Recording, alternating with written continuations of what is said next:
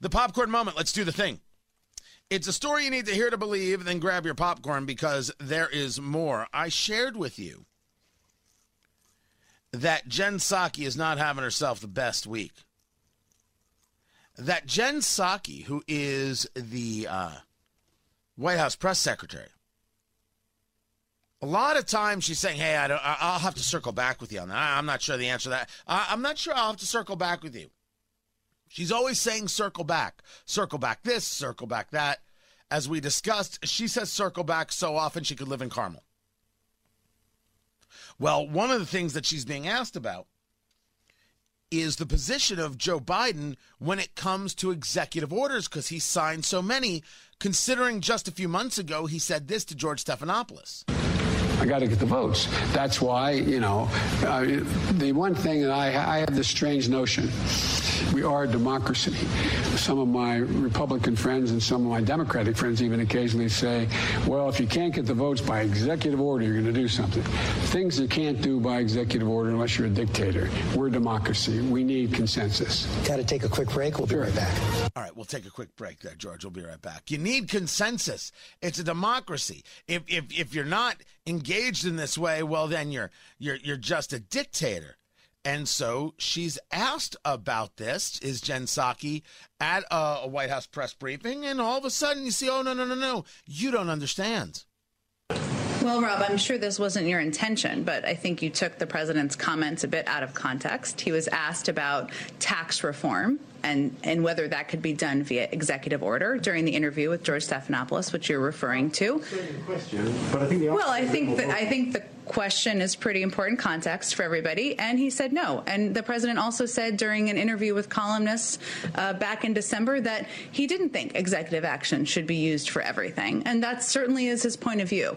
But there are steps, including overturning some of the harmful, detrimental, and yes, immoral actions of the prior administration that he felt he could not wait to to you see, you see. Um, first, uh, you, you, you didn't mean to be a fool, but let me tell you why you're a total dum dum. Man, that's some condescending stuff right there. I mean, it is. It is meant to be condescending. Wow. And secondly, you see, he totally believes that we shouldn't be using executive orders, but it's Donald Trump. We have to save the people. You see, Donald Trump means that you could do anything you want. He was just so evil. We have to act in a way that is completely contrary to the things we said matter. So he's a liar. Okay. Joe Biden's a liar. We got you. Thanks, Jen. It's been a. It, you can't deny that it's. It's been eight days. It's been a bad eight days. Not only has been a bad eight days for Jen Psaki, it's been a bad eight days for the country.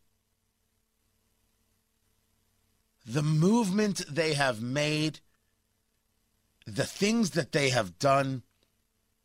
You want to talk about fundamentally transforming America? Dear Lord. And and to the benefit of just some people on the coasts, nobody who actually has to go out and work for a living. The same guys upset with games with with with the traders of GameStop. Yeah, they're the same people who probably look at this and say, oh, it's so much better for the environment. Oh, we're finally going to get woke as a nation. We're going to destroy people's lives and livelihoods. And for what? So a couple people on the coast feel better? Pseudo intellectuals?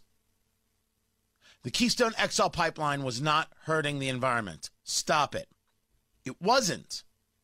The argument that it's on specific tribal lands, that's a fight.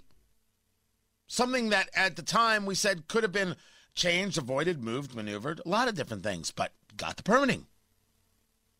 It's environmental, you're just making it up. We need to focus on systemic racism.